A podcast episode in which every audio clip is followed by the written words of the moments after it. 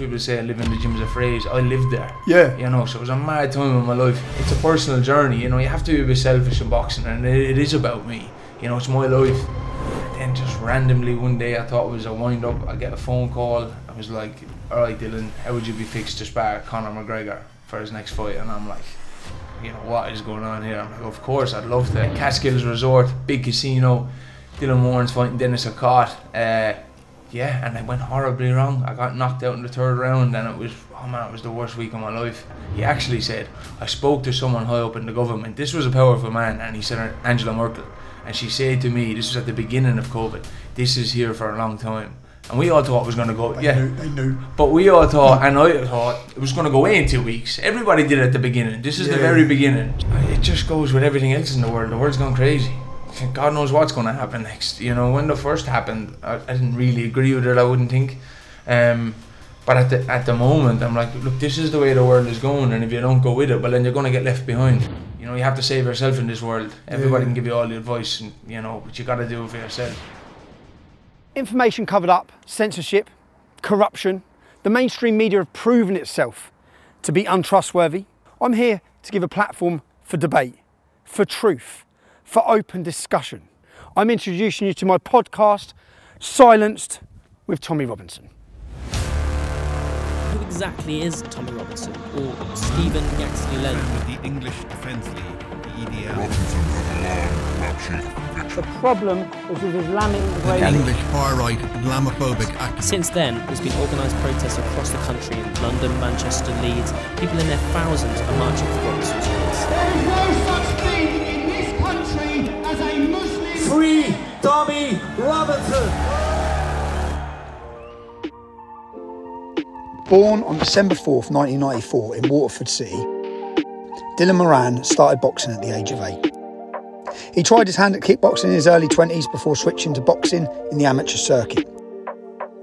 Going by the moniker of The Real Deal, Dylan started competing professionally in two thousand seventeen. He is also well known for sparring U F C superstar and fellow countryman Conor McGregor. McGregor was impressed with the twenty-six-year-old whom he referred to as a phenomenally exciting Irish talent. A career of some ups and downs, Dylan has remained focused and strives to achieve in his fight. Welcome to my latest edition of my podcast, Silence. I'm joined today by professional Irish boxer, Dylan Moran. Tommy. Did I get that right? Yeah, you got it right. Thank you very much for having me. It's a pleasure no, to be sat here. Thanks for coming, mate. We have a, we have a mutual friend. Mm. Who's looking pretty good with himself in a minute, no? Yeah, the bit, the bit, way, the bit, the bit way too, Tim. We have a mutual friend, so I'd, I'd heard about you. Yeah. I know you blew up recently, mm. but I'd heard about you before. I'd heard about you training with Conor McGregor. I'd heard about little, little. I think you had a little tiff with Jake Paul. Yeah, yeah. Couple little things. So I thought, as we're in, we're in the same country. I mean, I'm a friend. It'd be great to sit and hear your story. Of course, and it's a pleasure to be sat here and go through it with you. Thank you, bro. And um, we'll end on the most recent fight, shall we? Yeah, yeah. The heartbreak. The heartbreak. Yeah, we will finish on that. Should we finish on yeah, that? Yeah, we'll finish on that. So tell me, where are you from, Dylan? So Waterford, Ireland, I would have grown up in, Tommy. Um, bottom, south of Ireland, furthest point south you can get. And uh, yeah, I've just been introduced to boxing from a very, very young age. twenty-eight now, and that's all I've done since then. Since how old? Since as far as I can remember. So, you know, my dad used to run a gym. He used to be in there boxing himself, running the classes, and I was just brought along as a child. So from day dot, I've been putting boxing gloves on and in that environment. What age did you start fighting, John? Would have started having, you know, little tournament fights, probably about eight or nine, I'd say. How big's boxing in Ireland? It's big. It's, it? Yeah, it is. It's probably one of the best award sports back there. Yeah. You can see why we've got numerous talents back and, you know, a lot coming through. It's very exciting at the moment. But uh, yeah, massive. You know, the Irish love a fight and all that crack. So boxing and Irish goes hand in hand.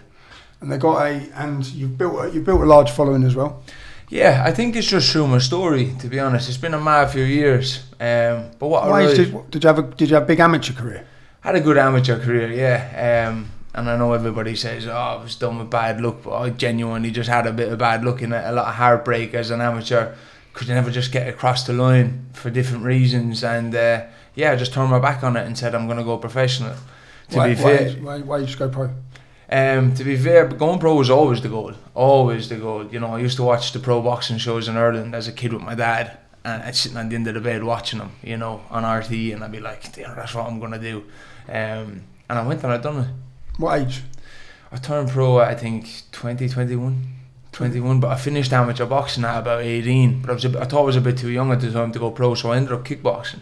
So I had about eighty-five, eighty-six kickboxing fights, travelling the world. How many? About eighty-five or eighty-six, yeah. Not kickboxing um, yeah, all over the world. Uh, what an experience that was. And then when I felt the time was right and I was mature enough to go pro, I said, yeah, let's do it. And uh, even that is a mad story, you know. I kind of, look, I grew up, in a, when you're in the gym and you're in sports, you've got a lot of discipline in your life. I had a great dad behind me. I had a great life, so I can't sit here and say any different. And uh, my dad moved from the city out to the country to give us, you know, a better upbringing. But I hit my teenage years, and as you do, you know, curiosity killed the cat. I started getting into party and turning my back on boxing and whatnot. And going down roads like that, they never end well, really, do they? And it didn't for me. But uh, I had my turning point, and I said, this is it. I need to focus on my boxing, you know, go all in. And I packed a bag, bro, and I moved to Manchester, to Kieran Farrell's, and I lived in the gym for two years. Yeah. And that's where it all kicked off. What years? Yeah, when you were twenty-one? Yeah. And then... Who did you sign with? So I signed with Kieran Farrell. I would have met him. Whereabouts in Manchester would you? Haywood.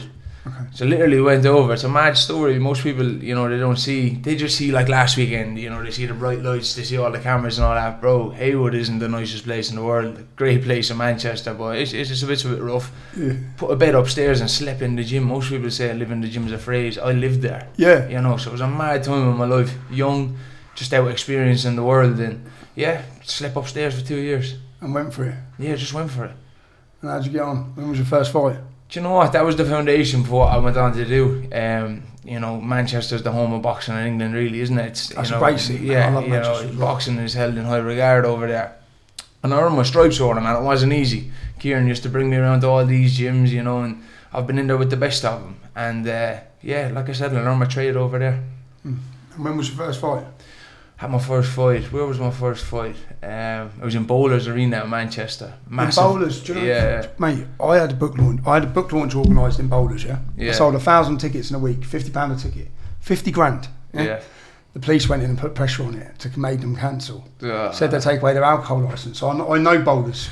I know Bowlers, and I went to a boxing event there recently. It's a wicked boxing show. Yeah, yeah. They do great decent, shows. Decent in there, yeah. The atmosphere would be crazy. Yeah. But uh, first first fight was in Bowlers, and a uh, massive crowd come over from Ireland. You know, I had moved away, I'd put my time in, done the training camp. Everybody come over, and what a buzz that was, what a night it was. Um, fought really well and won. And yeah, it all just kicked off from there, really. Fights came quick and fast with Kieran. And I was just fighting on the circuit over in Manchester, really. You know yourself, you have to get your record up there. Yeah. And, and that's what we've done. You know when you were doing the kickboxing, did you mm. ever hear of Andrew Tate when you was doing kickboxing? Yeah, I did hear of Andrew you, Tate. You knew of him back yeah, then? Yeah, yeah, I did hear of Andrew Tate. Um, yeah. What level did you get to in kickboxing? I just thought about it then because I thought, I, I, I don't know any kickboxers, but if you was in kickboxing, you'd know. Bro, I fought everybody kickboxing. Did you? I won what Irish titles there was to win. I won two European titles and two world titles. Did you? Yeah, I did, yeah. I've got oh, all wow. the belts at home. And uh, what a tough game. You know, boxing would be more of a skill set. Kickboxing for me was just kind of more rough and ready. You know, let's see who's more of a man in here kind of a thing. And that, again, stood to me for what I went on to do in boxing. Um, but what a time it was. Some great people in kickboxing, some great experiences. And like I said, I travelled the world doing it. And then you've gone to Manchester, started boxing career. Started the boxing career in Manchester, yeah. And what Did you move out of the gym? So, yeah. so I, I gave it about a year and a half. I think it was coming on two years in Kieran's gym. And you know yourself, you just get the feeling when it's time to move on. Um, so I'd been based in Manchester, and I was like, I need to start making a name name for myself back home now. Um, so I got in contact with people back home, and next one I got a fight on uh, on T V actually in Ireland, which was which was great. You know, a dream of mine to fight on terrestrial T V back home, T G four. That was on in Mayo. Went home, had that fight. I boxed really, really well, and a week later I got a phone call saying that there was some promoter in America watching, and he wants to sign you. So um, you, you won, you won. It. I won a fight. Okay. Yeah. Week later, still on a high, get a phone call. Joe DiGuardia in America, Star Boxing, they want to sign you. So I'm like, you know, kid from Waterford, I'm living the dream. You know, Manchester's paid off. Let's say, yeah. um, signed the contract quick and fast, and next thing we're looking at a fight in America. Um, yeah, stayed at home. To train for that one, I'd moved home. As I said, my time had come to an end in Manchester, and uh, off we went to America. Tommy, you know, bags packed. Me, my dad, Stephen. Um, Did you go? Yeah, he was there. And okay. uh, Catskills Resort. What year was this? This how many years ago was that? Six, six years ago. Six years ago. Okay. Big big resort. Irish kid heading to America. I'm living the dream. Yeah, bro. Trust me. You know what I mean. It was it was amazing. Walking on air. Uh, Catskills Resort. Big casino. Dylan Moran's fighting Dennis McCott. Uh, yeah, and I went horribly wrong. I got knocked out in the third round, and it was oh man, it was the worst week of my life. For everything to have been going so good to then just come crashing down again, and it was it's that kind of sequence I've just been repeating since I went professional. And how'd you deal with that? At that oh, time, it was the worst week so of my life. You must be you're going to Ireland. You got you. You've come to Manchester. You then go in America. You must be buzzing, but everyone in, in your community must be buzzing as the, well. Your whole, family's buzzing. The whole city is buzzing. Yeah. The buzz was amazing, and uh, yeah, it all came crashing down. Um, but the, I, I don't know. I look back on it, and I honestly believe it was all meant to be. At the time, obviously, I didn't look at it like that. I thought my world had ended, man. Because I'm all in with this boxing game. I've got nothing else going on in my life. Do you know what I mean? It's just me and my gear bag. I'm ready to go wherever I need to go to make it happen. Yeah. And uh, yeah, there I was in America. Third round, got put to sleep. It is what it is. And yeah, like I said, moments like them and going through situations like them, they they they, they, they just harden you up as a person for what you're going to go on and do. Did you carry on straight away or just take a break? No, I took a while off. Um, went a bit off the rails for a while, and you know you have to save yourself in this world. Everybody yeah. can give you all the advice, and you know, but you got to do it for yourself. So bad luck after bad luck. I made a phone call, said I need to get my career back on track. How long was you out for? I'm going probably about two or three months was all. Okay. And uh, got the itch, got a phone call, said I need a fight. They say uh, we can get you a fight in, Me- in Mexico. I'm like cool. My dad's gonna go with me. He's gonna go. The week before the fight, the two of them can't go. I said, I'm going to go alone. The promoter's like, you're going to go to Mexico on your own. I was like, yeah, bro, I need to get my career kick-started again. Yeah. I'm all in here. Fly to Los Angeles, eleven hours, getting an Uber, down to Tijuana, Mexico. I'm sitting in the dressing room two days later. The fight is about to happen in some nightclub. It was the maddest experience of my life, Tommy. So I'm sitting on a little bucket. On your own? On my own. Totally on your own? Yeah, after wrapping my own hands. Where was you? Uh, huh? They just couldn't go. Yeah. Um, and I said, I'm going alone. I'm sitting in this dressing room, and uh, I remember actually thinking that night, this isn't going to end well. I was jet lagged from the flight. I felt dehydrated. How long had you been? How long had you been there before you met? I'd only been there like three or four days. Okay. It was complete madness what yeah, was yeah. going on. But uh, yeah, I'm looking out the window. These Mexicans are killing each other in the ring. The other Mexicans have got wife beater vests on them. They're smoking fags in there. They're drinking cans, and I'm thinking, yo, what am I have to sign up for? But the doctor comes in and goes, the fight's not happening. Your man's medical was never correct. You're so right. I'm sitting there at the other side of the world. When I look back on it now, I'm delighted that it didn't happen. But yeah. in the moment, yeah, I was right. like, are you for real? I've just, I've just travelled halfway across the world to get my career back on track. And now the fight isn't happening. And yeah, back to the hotel, sat on the bed for a fucking... four or five hours just thinking, what am I, am I actually wasting my time here? Do you know what I mean? So I'm done with boxing again. I'm going to get a job. I'm going to move on with my life. And I go home. And uh, yeah, I stay out of the gym for a few months. And then I just get this random phone call out of the blue one time. Tom Dallas, is this Dylan Moran?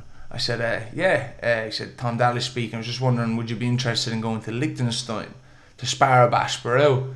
To spar who? A Basparel. Who's that? Um, he's a German fighter, really, really okay. good European champion. Um, I didn't know him at the time. I didn't know where Liechtenstein was. I didn't even know it was a place. And I was just thinking, do you know what? I'm at nothing else. I might as well. So the next thing, I'm on a plane to Liechtenstein on my own. And Liechtenstein is a small country next to us. Yeah, it's a, it's a, it's a really, really small country. It's one of the richest countries in the world, actually, okay. um, between Austria, Germany and Switzerland. And... Uh, I think when all the wars were going on years ago, they all agreed to keep their money there and no one would touch it. Like Switzerland? Yeah, some okay. some bit of a setup like that. But uh, so I don't know what I'm going for. I got picked up in, at an airport in Germany by Bromowski, uh, who's the coach. And yeah, here we are driving through the mountains. And next thing, the, the, the mountains open up and we come into this beautiful town. I've never seen anything like it. And the story was over there, a millionaire called Pete Klein, who was a boxing fanatic, had put a camp together. And he'd like handpicked some of the best fighters from around the world. He's, he'd built this gym. I've never seen anything like it. And uh, I was just brought in as a sparring partner. But you know, most for the, spar- for the German fella, Faraday Abbas, he was the same way as you did. Yeah, he yeah. had a big fight coming up. When most sparring partners uh, get brought in, Tommy, they just do the rounds and go to bed. I just got stuck into the training. I was beating them all on the track. I was going into the gym first, leaving last, and my week was up there, and I was about to go home. Next thing I get a knock on the door, and Pete wants to speak to you downstairs. Pete's the investor. He's the, the owner. And I go down and he goes, uh, what's your setup, blah, blah, blah. I said, look, I'm actually in contract in America. And he bought me out of the contract in America. He said, I want to keep you here. I like what I've seen of you all week. So I'm thinking, this is crazy. Like, you know, I was I was done boxing last week. no, no. He gets on the phone to a man in America, pays the money, buys me out of the contract. Now I'm living and training in Liechtenstein. Gets a brand new apartment, brand new car. I'm back on top of the world, bro. Literally, you know. And everyone's, everyone's ringing me, how did you end up over there? Where even are you in the world? It was beautiful. And uh, what a time that was in my life. And um, Pete put you on a wage then, yeah? Yeah, well, I'm money every month. Brand new car, brand new apartment. The first fight was a private event for millionaires and like T Ds of Germany in Kitzbühel. It's like a...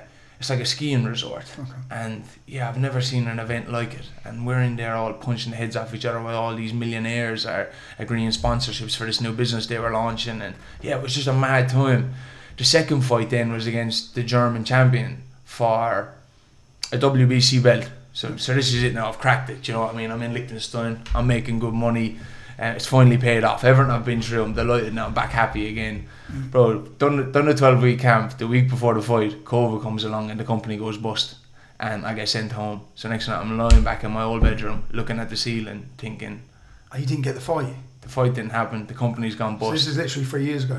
Yeah. Start COVID? Uh, yeah. And what was the company? So the, the gym company went bust. So basically he brought us into the office. We were getting a bad feeling anyway, and he said, guys, look, to keep you all here and run the gym, my outgoings are like, I think it was like thirty-five grand a month. He said, I just can't keep doing that. He actually said, I spoke to someone high up in the government. This was a powerful man, and he said, Angela Merkel. And she said to me, this was at the beginning of COVID, this is here for a long time. And we all thought it was going to go... They yeah, knew, they knew. But we all thought, and I thought, it was going to go away in two weeks. Everybody did it at the beginning. This is yeah, the very yeah. beginning. So it was like, hey, knew, are right? you serious? Okay. He said, I speak to someone high up, and this is going to be here for a long time. I'll never forget him saying it because of what what came of it. Um, and yeah, he knew. And uh, well, they all knew, didn't they? They all knew, bro. They all ne- But next minute... They planned it. I'm at home, lying in my old bedroom, looking at the ceiling, thinking... What, what's after happening here? You lost your job. Life's just come crashing down again. You know, yeah, it's just been a telltale of like that constantly, Tommy, which is nuts. Even talking about it now, I'm, I'm thinking, how am I even still boxing? You know, yeah, yeah, I mean? And not just boxing, you just had a huge fight. I know, yeah. So, where, where did Jake Paul thing come in? So, I'm just trying to get the, the timeline of it all. So, I finished Liechtenstein and uh, I'm done with boxing again. you know, you know how it is. It's a love-hate relationship, isn't it? But no matter what happened, I can always say I always grabbed my bag and went back to the gym. It's just how I function in life at this stage, Tom. Even though if I haven't got a fight got coming up, I'm just in the gym anyway for my mental health. Do you know what I mean? I believe everybody should. You know, you grab your bag, no matter what stresses or problems you have in life, grab your bag, go to the gym for forty minutes, put yourself under a bit of pressure, and when you're coming back out that door, you feel much better. Do you know what I'm saying? I'm a different person if I yeah, don't go to gym. And, and that will work for everyone, not just me and you. But that's always my answer. You know, everyone always says to me back home, oh, you're you're running all the time, you know, maybe I'm running too much for a boxer. Like, I'm not running for boxing. I'm running because it sets me up for my day. You know, I put my earphones in, you know, and off you go. I come back and I feel brand new and do what I have to do then that day. But yeah, I come back from Liechtenstein. That was a big blow, if I'm being honest, because they had so much gone on and gone on. I'm like... How long was you there? Two years? Yeah, I was there two years. It was a big part of my life, and what a time it was. It was amazing. You know, one of my fellas, a really good friend of mine now, Osley Iglesias, they had brought him from Cuba. He had no English. I had no Spanish. We became best friends, bro, living in the apartment. It was just a mad time. Um, but yeah, I went home. I said, am I going ahead with this boxing still or what? And of course the answer was yes. Start getting a couple of fights here and there. And, and this is at the start of COVID? Yeah. yeah. Um, start getting a couple of fights. Um, during COVID, actually, in Spain and places like that, there were still the promoters running small shows, and I thought, I need to keep my name relevant. And I think that was the difference in me and a lot of other guys. They just said, oh, it's COVID, I'm just going to stay at home. In this game, you need to keep you need to keep your name out there. So I done that th- the best I could. Um, couple of fights here and there, and then just randomly one day, I thought it was a wind up. I get a phone call. I was like, all right, Dylan, how would you be fixed to spar Conor McGregor for his next fight? And I'm like, you know, what is going on here? I'm like, of course, I'd love to. What fight was this for? Dustin Poirier. Okay. Um, number two, I think. Mm. And uh, I'm like, of course. I said, I've got a fight lined up in Spain next week, though, that I'll have to take care of first. And he's like, sweet, go have your fight and we'll speak afterwards. So I go to Spain, have the fight. And I remember lying in a hotel in Malaga the next morning after winning. And I never thought that phone call was going to come, if I'm being honest. And next time the phone rings, it's like, well done last night. Are you good to fly to Portugal? Like that Tuesday, the following Tuesday, I'm like, of course, my bag's packed, I'm ready to go. Next time I'm in Portugal, bro, I'm McGregor's sparring partner. And uh, yeah, it was a crazy time in my life. Um, you could, you just couldn't make it up, could you? No, no, you couldn't, because that's ups and downs, ups and downs. Yeah, yeah, and then me... And what's McGregor must have been a hero to you. Come on, like, I'm Irish, Irish. You know what I mean? I'm a fighter, it's Conor McGregor, you can only imagine. And I had to try and play the part and not act like a little fanboy, do you know yeah. what I mean? But what a time that was. We spent six weeks in Lagos in Portugal. Um, this gym was like built into the cliff, a beautiful place. Obviously this was in the middle of COVID again, so it was really quiet out there.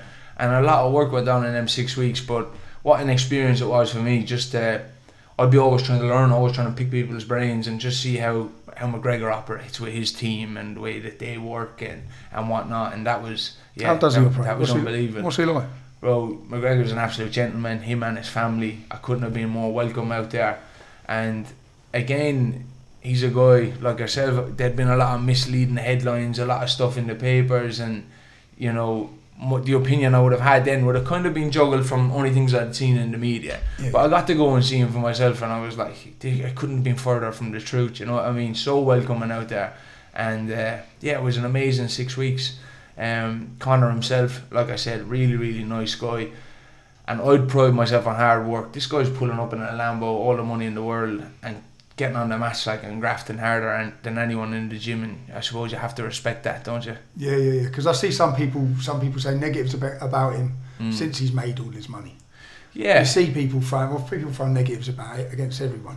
I think you can only take people from your own experience with yeah, them. Yeah. You know, you can't ever judge someone off someone else's opinion. Well, I don't do that anyway. No. And I've met Conor, an absolute gentleman. You know, listen, when I got bet last week, one of the first guys to text me.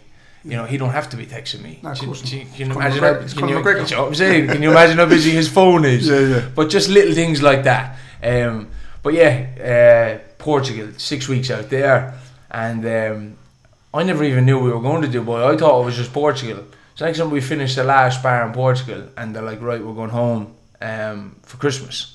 And then we're flying to Dubai the first week in January, and I'm like, what? And they're like, yeah, we're going for another six weeks in Dubai. And uh, yeah, it was just all a bit mad, Tommy. Loving what, it. What's crazy about it is uh, Conor's cutman, Andy O'Neill, he's my cutman as well. When we're leaving Portugal, there'd been a bit of beef going on with Jake Paul at the time with Conor. And we're on the back of the bus going to the airport, and Andy says to me, um, if this Jake Paul fella shows up over here, he says, you just deck him, make sure I have the phone him. on. Will you just and, deck him? And, yeah, and, and you'll be alright, we'll get you out. And I'm like, and I'm like, Andy, don't even wind me up, I said, because if he does show up, I'm going to do that, you know what I mean? So at this point in time, Jake Paul hasn't a clue who Dylan Moran is. Yeah, but it was yeah. just a conversation, Tommy. Yeah, yeah. So next night we go to Dubai, anyway, we're training away as normal. And uh, I think it was about three weeks in, and I'm in bed. We've sparring at four o'clock in the morning. Conor's getting his body clock ready, so we're sparring at mad hours. And uh, I was obviously asleep. Next night I wake up, I'm in the bathroom brushing my teeth, and I can hear my phone buzzing, buzzing, buzzing, buzzing, buzzing. I'm like, what the fuck's going on? So I go and I look at my phone. Jake Paul had made the call-out video about me, but everyone at home, because of the time difference, had seen it, and so I didn't. Why did he make the call-out about you? What, had he heard what you said? It was just... trying to get to Conor about my knockout in America. This is who he's sparring. Oh, okay. Do you know what okay, I mean? Okay, and, so he's trying to mug him off. Yeah, threw me and started mugging me off. Okay. And bro, I'm not even awake, Tommy. You know, I'm in the hotel room and I'm looking, and my phone's gone crazy, and I'm like, what? The, what? What's after happening? You can only try and comprehend that. Yeah, yeah. You know what I'm saying? It was mad enough for me even just being in the camp, let alone next minute Jake Paul's put me all over the world. You know, I finally got a coffee, got awake. I'm all over T M Z in America. Everybody's ringing me back home, and I was like, oh, this is a load of madness. And uh, yeah, it's just a mad time in my life. And I was uh, Conor actually messaged me, and he was like, um, my first reaction was I was angry about it. Do you know what I mean? I'm like, as you would be, yeah. You know, who does he think he is? Blah blah blah. And Conor, being Conor, and sensibly said, look where you are now, bro. You're everywhere. Yeah, you Cap- capitalise on it. You know, you're gone all over the world. So I'm sitting there and I'm thinking, right, what I'm gonna do? off I go on my own, get a Lamborghini, get the phone out, make a video, and then that goes bigger than Jake's one. And, yeah, and it makes things ten times what worse. What did you say in the video? I just said, uh, I said, you're disrespecting people, good people. I said, the last number of weeks, me and you would go to Mayweather's gym. I said, doghouse rules, and let's see how that works out for you. I said, you make videos for a living, I fight. And uh, it just went all over the place. And as you can imagine, YouTube went mad. And okay. this, yeah, and it was just a whirlwind of fucking publicity from then on. Um, if I'm being honest with you, I'm glad that's all behind me now, because I had to drive on my own career. You know, it was kind of like you were just Conor's sparring partner, and I was like, yeah, I, I, don't, I don't want to be that. And I remember one day, someone left a comment on Facebook. This this was going on for months. I couldn't get away from it. Everywhere I went, it was Jake Paul, Jake Paul, Jake Paul. And someone goes, this guy's just going to be remembered for being Conor's sparring partner. And that really hit me. I was like, nah, that's not what it's supposed to be. I was happy to go and have that experience with Conor. I was more than happy to help him. But now I need to drive on with my own thing. Do you know what I mean? So I'm glad it's been and done. It's a closed chapter. But uh, what a time it was. What do you think of the whole Jake Paul thing? What do you think of the whole YouTuber boxing Conor fight? Like, it just goes with everything else in the world. The world's gone crazy. God knows what's going to happen next. You know, when the first happened, I, I didn't really agree with it, I wouldn't think. Um, but at the at the moment, I'm like, look, this is the way the world is going, and if you don't go with it, well, then you're going to get left behind. I went to their first fight night, in um, the first YouTuber one. Jake mm. Paul, was Jake Paul, Logan Paul, when it was in Manchester. Right. It was good. Yeah. It was a fucking good... I took my son. Like, if I'm being honest with you... It was um, good. I, I didn't know who Jake Paul was before the video, being straight. Okay. But when I looked into him, man, you have to respect what he's after doing. The guy's a multi-multi-millionaire. Oh, he's he's, a, he's a marketing genius. Mark, yeah, and I tip my hat to anybody like that, you know, whether he's slagged me off on YouTube or not. You know what I mean? Fair play to you, bro. You know, crack on and get what you can from this life. So all that's blown up, so then what did you do? Re- kick on with your own career? So, yeah, so all, all that blew up, and then I, I got home, and um, I was just had my own career back in my hands again. You know, what's next? Like I said, I needed to move on from that. And uh, I signed with Frank Warren. Did, you, did, did, did, did all this, you blowing up off the back of the Jake Paul thing, help getting, yes, this, getting you signed by Frank Warren? Without a doubt, that has helped me with everything I've gone on to do, and I've no problem in saying that. Mm. But... at the same time, I got into that situation through my hard work, yeah, yeah, if that yeah. makes sense. Yeah, yeah, like I said, keep myself relevant in COVID, kept going back to the gym after all the mishaps I've mentioned to you. Yeah. I could have threw my gear bag away or packed in boxing at any of those situations I told you, and I would have been justified. Yeah. Do you know what I mean? And many would have done. Yeah, but I didn't. I kept going. And uh, next night I've signed with Frank Warren, and that was a big deal for me because I'm a boxing fanatic since I'm a young kid, and you know, there'd been no pro boxers in the city I'm from, and you know, from day one of putting a glove on, for me to get to Frank Warren, it's a long journey. But here I am, I'm in his office, and uh, yeah, I signed with Frank. Um, moved back to Manchester to train with a different coach, and um, up until then, I had kind of had the reins on my career all the time. I was in control. Like, I've managed and promoted myself to where I am today, which is is mad to say. Um, but next, I signed with Frank. Couldn't say a bad word about Frank, but I just didn't like how things were going. You know, I had one fight. I moved my whole life to Manchester.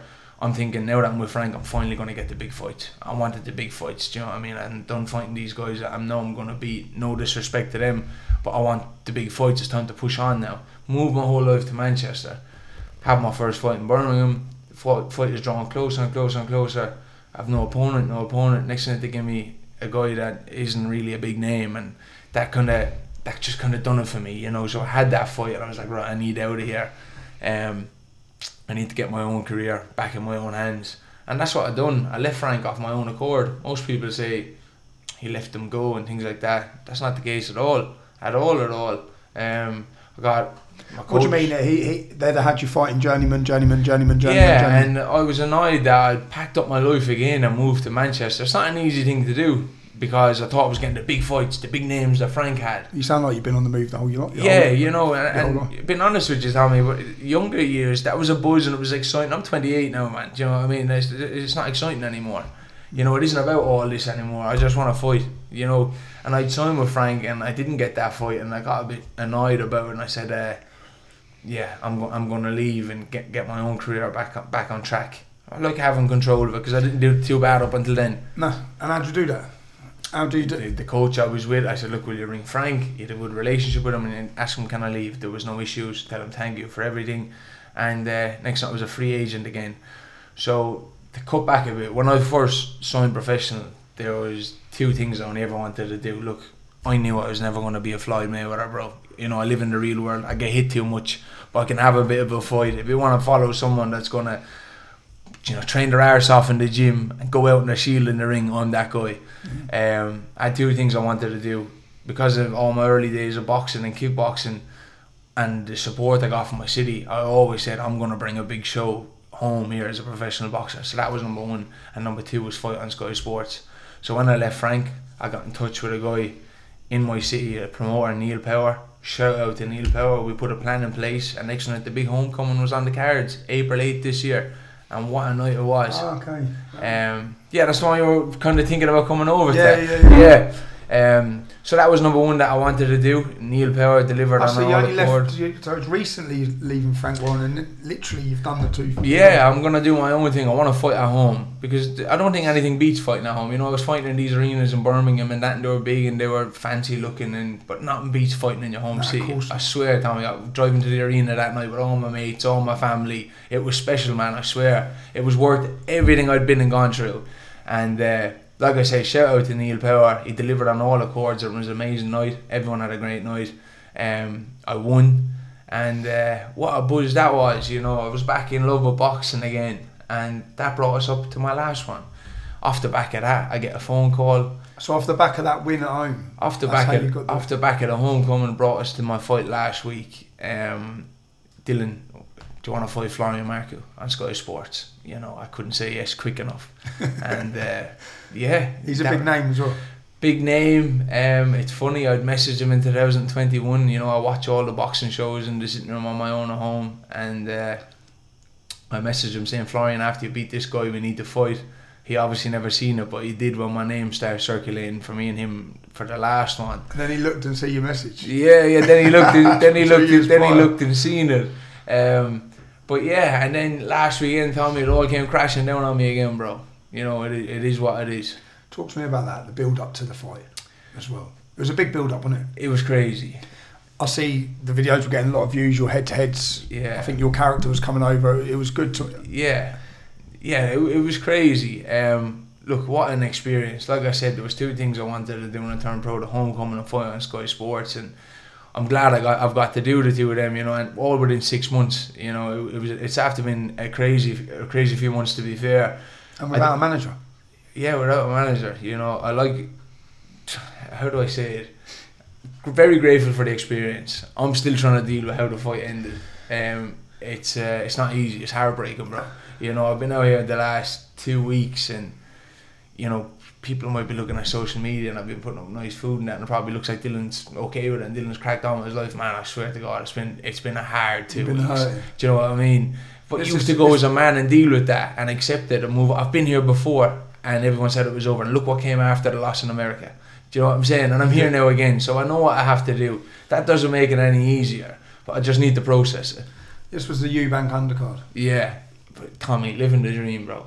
If I was to take the pros from it, and you know, in every negative situation there's a lot of pros and cons. The pros was, I watched my little brother have the time of his life. I watched my dad, he's only fourteen, I'll three times Irish, three times Irish champion, Is he? up and coming, oh, and uh, to have him there, like if I had have had that experience at that age, it would have been priceless. You know, I've gone on to do fairly okay without any of that. You know, I, I was blindfolded going into pro boxing. I just had to find my own feet. He's not going to have to do that. But I watched him in Manchester. He didn't stop smiling from the minute he got off the plane to the minute he got on it. So that is worth everything to me. To have my dad there, you know, we started off in the garden shed, bro, to being in the A O Arena in Manchester, chauffeured around. You've seen the press conference and all that. So they're all the pros to it. The cons is, you know, it's a personal journey. You know, you have to be a bit selfish in boxing, and it, it is about me. You know, it's my life. And yeah, I'm, look, I said it earlier on, had the fight went seven or eight rounds and Marco was too much for me. Can deal with that. It's just how it ended. Didn't even get going, like, you know. And yeah, that's the frustrating thing about it. Yeah, it must be gutting, man. Absolutely. A bit of the build-up, but you've had a lot of those build-ups, it sounds like. Absolutely gutting. But like I said, I've been here before, and it is what it is now. I said it there for over breakfast this morning. The only thing getting me through is, like, in the grand scheme of things, Dylan, you're not lying in a hospital bed. You've not been given six months to live. So, my problems aren't really worth talking about. This podcast is brought to you by Urban Scoop. Any support to carry on this work will be greatly appreciated. Please visit urbanscoop.news forward slash support us. Thank you. Yeah, where'd you go from here? Where do I go from here? Um, you know, I've getting that question a lot lately. Um, do, you, do you read all the comments from people online? That's what I'd like to know. All. Do boxers sit and read through when the comments, do the comments affect them? Um, so when I first started off, I would have said I, I did, yeah, and they did affect me. I think I'm at a stage in my life now where I'm mature enough to not leave some person that have no input or benefit to my life have an effect oh, on my shit. day. Um, and I'm glad to be able to say that, because ninety percent of the world can't. You know, the whole day is ran by social media. Like I said to you earlier on, you know, if a girl or a boy posts a photo on Instagram and it doesn't get a certain amount of likes, they're going to let that ruin their day. Why would you give that power to an app on your phone? Saying that, it's easier said than done. When you're in the, when you're in the spotlight. Yeah. Which you, like two weeks ago, you were in the spotlight. Yeah, and to be fair, I actually get a lot of support. You know, people get get behind me, but why I, I couldn't tell you. But I do get a lot of support, um, which is a good thing. And the Irish always supports them. Yeah, I get great support, man. It's crazy, to be honest, and very grateful for it. But you do have your your couple of bad comments, as you expect. But you know what, Tommy? If you're not getting them in this world, you're not doing enough. Yeah. And that's just how I look at it. You need to be getting them. When you're getting them, you know you're doing something right. What is it? You you have enemies. Good. It means you stood up for something. That was church. Yeah. That was church. You know, you know what I mean. But yeah, at the moment, I'm just going to process what happened. I'm not I'm not in the mental space to go back to the gym yet, if I'm being honest, because I'm still hurting over it. Um, You've been training this morning? Yeah, tipping away, just to get you through the day, keep you, keep the head yeah, fresh, yeah. keep you straight. But yeah, it still doesn't make it any easier. But like I said, I'll process it. I'll get back to the gym. Um, just need to keep the mind busy, especially with me. Like, a man's worst enemy is an idle mind. You know, so I need to get the gloves on. I need to stick to what I know. I need to stick to my routine. And then as time goes by, you know, I'll be okay with what's happened, and I'll get back in the gym and drive on, I'm sure. Who knows what's coming next? Who knows? That's that's that's the crazy thing about it. Yeah, yeah, yeah. And that's how I keep looking back at it. I remember how I felt after America, and I thought that was it. I've blown it. I've blown my chance. You know, the whole country seen me get knocked out and all the hype behind me. Look, look what came after that. And you know what? Another, another way I look at it is, had I not got knocked out in America, Jake Paul would have not made that video. That makes yeah, sense. Yeah, yeah, of course. In, in a mad yeah, round, yeah, in a mad yeah, roundabout yeah, way. Yeah, so it all leads to something. It all leads to something. Yeah, and uh, at the moment, I can't see how last week is going to lead to anything. And because at the moment, but who knows what's to come. What and where do you want to be? Do you want to be in Ireland? Yeah, because you've sounded like you've been yeah, everywhere. I, yeah, I'm at that stage that I want to be at home, Tommy. Like I said to you, when I was growing up, I was consumed by social media. You wanted to be the popular guy, you wanted the cameras, you wanted the attention, you wanted all this, as every kid does, I think, growing up. But I'm, I've went there and I've kind of done all that now, and I realise it isn't the be all and end all. It, um, it actually means nothing, if I'm being honest. And I'm twenty-eight years of age now. I'm delighted to be at home. I've linked up with an old coach of mine, Jimmy Payne. I'm back training with my dad. I'm able to help out with my little brother, and yeah, I'm happier back there than I've ever been. The, the buzz of running around Europe with a gear bag on my back, it, it's kind of gone. Back then, like, you were excited. I might meet Anthony Joshua. I, I might meet Tyson Fury. That stuff, like, you know, excited, yeah. I've done all that now. Just want to be at home. Want to put the work in. Have a couple of fights. Open a gym. And, yeah, just get on with life. You want to open your own gym? Yeah, that was always the goal. What, in Wexford? O- open my own gym in Waterford. In Waterford? In Waterford. Open my own gym. But having said that, I'm not in a position to open a gym yet. I know there's a lot of my career left. I can feel it. Like, yeah. I, I just have so much to give, and that's the frustrating thing about last Saturday. I've not got to give it. Well, I was reading loads of comments. That's, lots of people were predicting that you're down boxing as well. Yeah. You're, Tommy, I still think... I know you're an outsider, but I was reading lots of different... I still believe, bro, ten times out of ten I beat him. Credit to the guy. He done what he done to me in the first round, but it's just, I didn't even get warmed up. Mm. It was just, I was back in the dressing room. I'm like, wow. There's no excuses. I had an amazing camp. I felt unbelievable. But it's just the, the game is the game. Yeah. And, I, and I got caught. I watched it happen to so many other people, and I'm sure they had to deal with it just like how I'm dealing with it now. It's mad, isn't it? It's mm. crazy.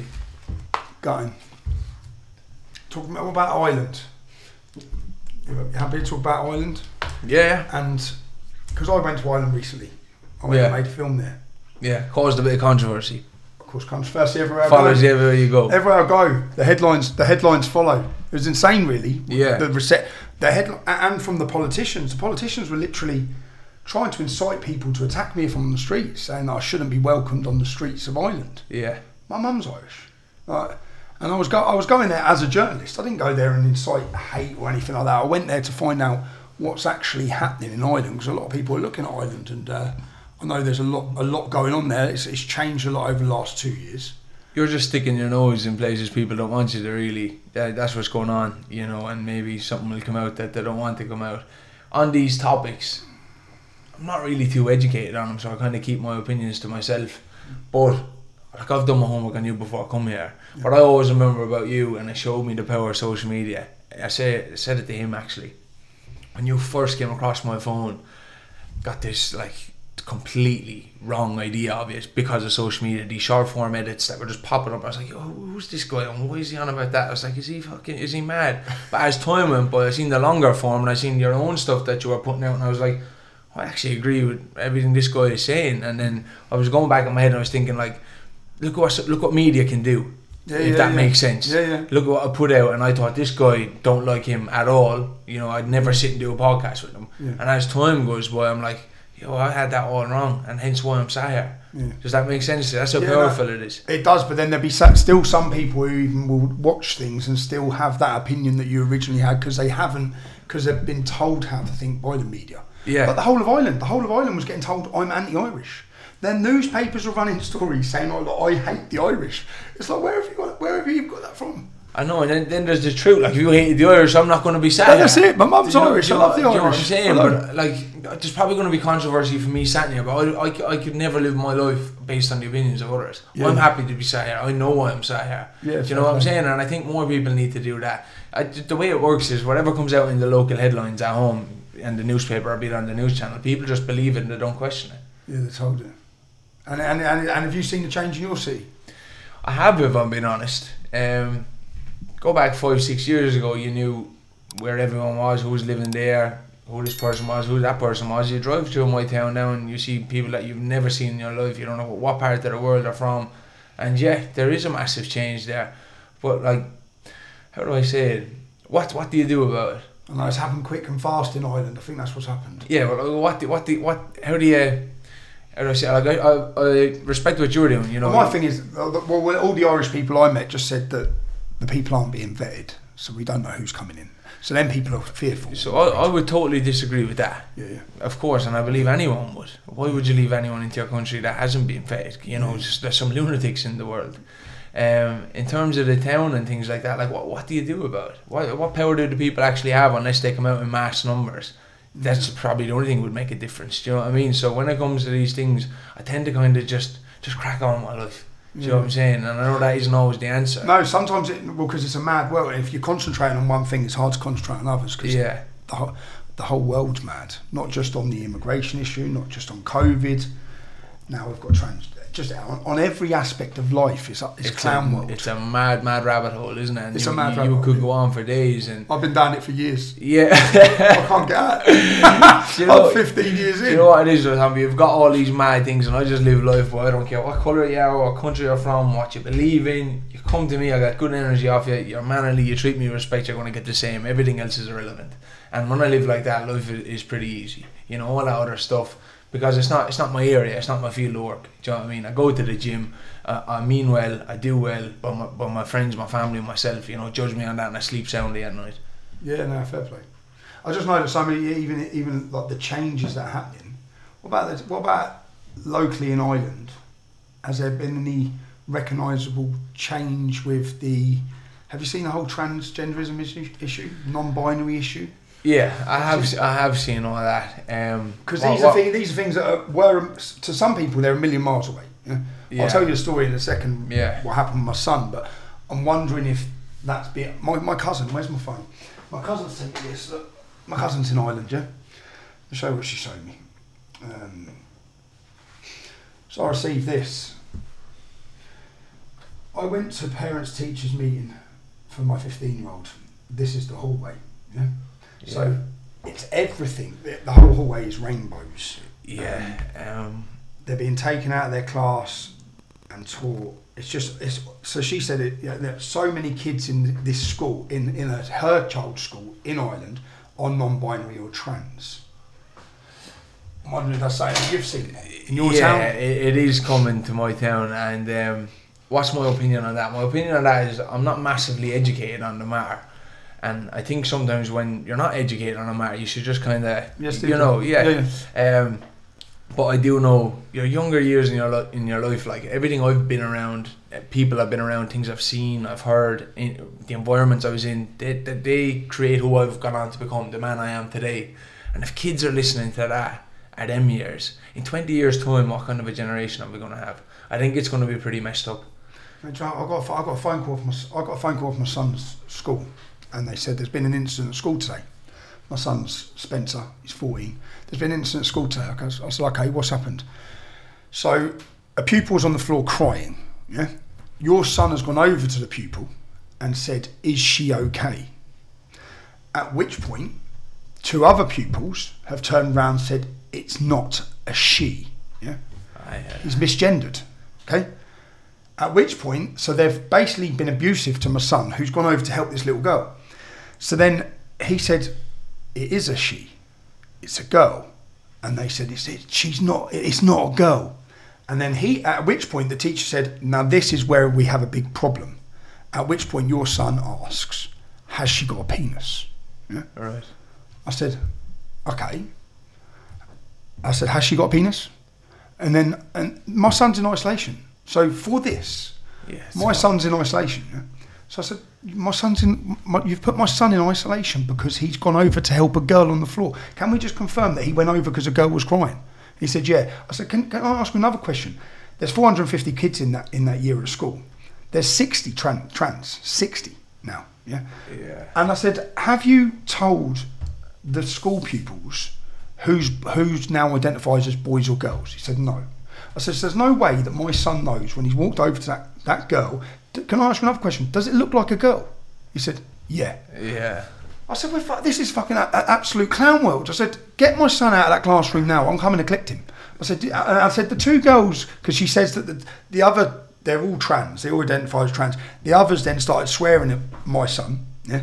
They started swearing at my son. And then, um, so I said, are they in isolation? Are any other pupils in isolation? He said, no. I said, so why, why is my son in isolation for trying to help a girl who's on the floor? Because he's misgendered them, because of hate crime. It's like, are you are you for real? Well, no, but what sort of world is that? For, how, how does a fourteen-year-old boy growing up in school, how are they going to deal with this mess that they've created? I can't even comprehend it, to be honest with you. Like the story it's, that you just said, from when I used to go to when school. When I was at school. That's not, it's not so long ago. No, it's ten years ago. But what I, I worry is, what kind of a generation are we going to have in twenty years when they're being brought up listening to that? And where's it all come from? What's it about? Like, what's the? Is there an agenda with it? What What is it? It has you know, to my, be... my opinion on it, like, I, the only bit I touch on is is gay. Like, if my best friend comes to me and says he's gay, I'm like, sweet, you know, it's none of my business. We're going to get a coffee. Yeah. It's your own business, like, you know. And men are men and girls are girls.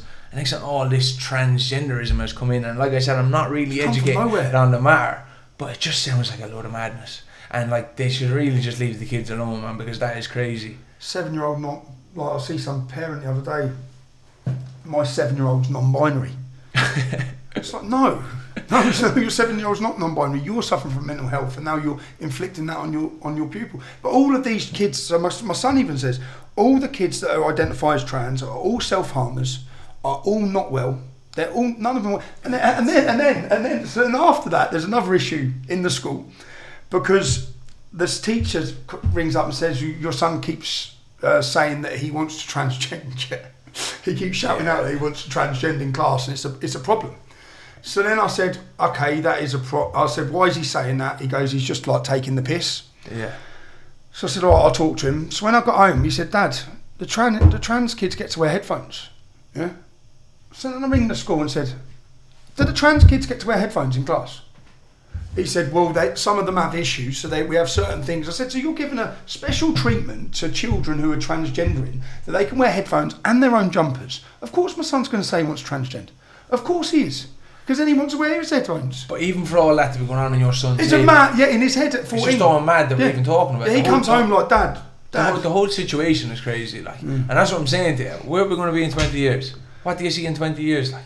A very weak population. Yeah, proper diluted. Diluted to hell. Yeah, crazy. Of weak. What advice would you give any young lads? So you've you've had a not a conventional career. You've you've had ups, downs. You've, what would you give Andy? What what advice would you give young lads who are looking up to so you? I would be very morally correct, Tommy. Sometimes that works for and against me. Like, if I'm your friend, I'm your friend. I'm very loyal, very respectful. You know, don't try and be the cool guy, but be the good guy. You know, it took me years to learn that. And, you know, just be yourself, get in the gym, work hard. Um, you know, ex- I, I always just try and push on everyone. If you're exercising and you're eating right food, life will automatically become a whole lot everything easy. Everything will fall into place after that. That's my first advice. And after that, just be a good person. You know, I remember the years when I was growing up, you wanted to be the, the tough guy. I think it was every young fella wants to be. And, man, that gets you nowhere. That's, just, that's, a, that's a long road to nowhere, really. And, you know, when I start being myself and just being a good person, like I said, I'm a loyal guy, I keep my circle small, a bit of an introvert me, you wouldn't think it. Um, life becomes a whole lot easier as well. Do well, mean well, and just help where and when you can. And um, when, where, where will you box again? At the moment, I don't know. Um, like I said, I'm still processing what happened last week, but I, I'm going to deal with that. You know, I've been here before. I'm not looking for no pity party because I don't want one. I never wanted one. I process it, and I'm sure, as always, in a, um, a week, maybe a month, you get that itch, and it's like, I'm getting my bag, and I'm going back to the gym. But I can tell you this much, Tommy, Dylan Moore's career is far from over. Yeah, wicked, man. I've enjoyed talking to you, bro. Pleasure. Thanks. Thank you for having me. Cheers. No, thanks a lot. Cheers. And good luck. If you're watching this, you, you know we're censored. We're blacklisted. We rely on you to produce our content, and we rely on you to get our message out, so please like, share and subscribe. Carry on watching for more interesting guests. I'll talk to anyone, I'll debate anyone, I'll hear anyone's story. If you want to help me along that way, it's not free, I need your support. If you can support my family, that gives me my peace of mind. It means I can continue to do the work I do. You can do so at w w w dot support tommy dot com. I appreciate every bit of support, as do my children. It gives me the ability to fly them out here to see me so I can stay in constant contact with them. I'm deplatformed and I'm censored, so I need you. I need you to share this content. And make sure you stay tuned for upcoming weekly guests, in- interesting guests, exciting guests. I'm Tommy Robinson, and this has been my podcast, Silenced.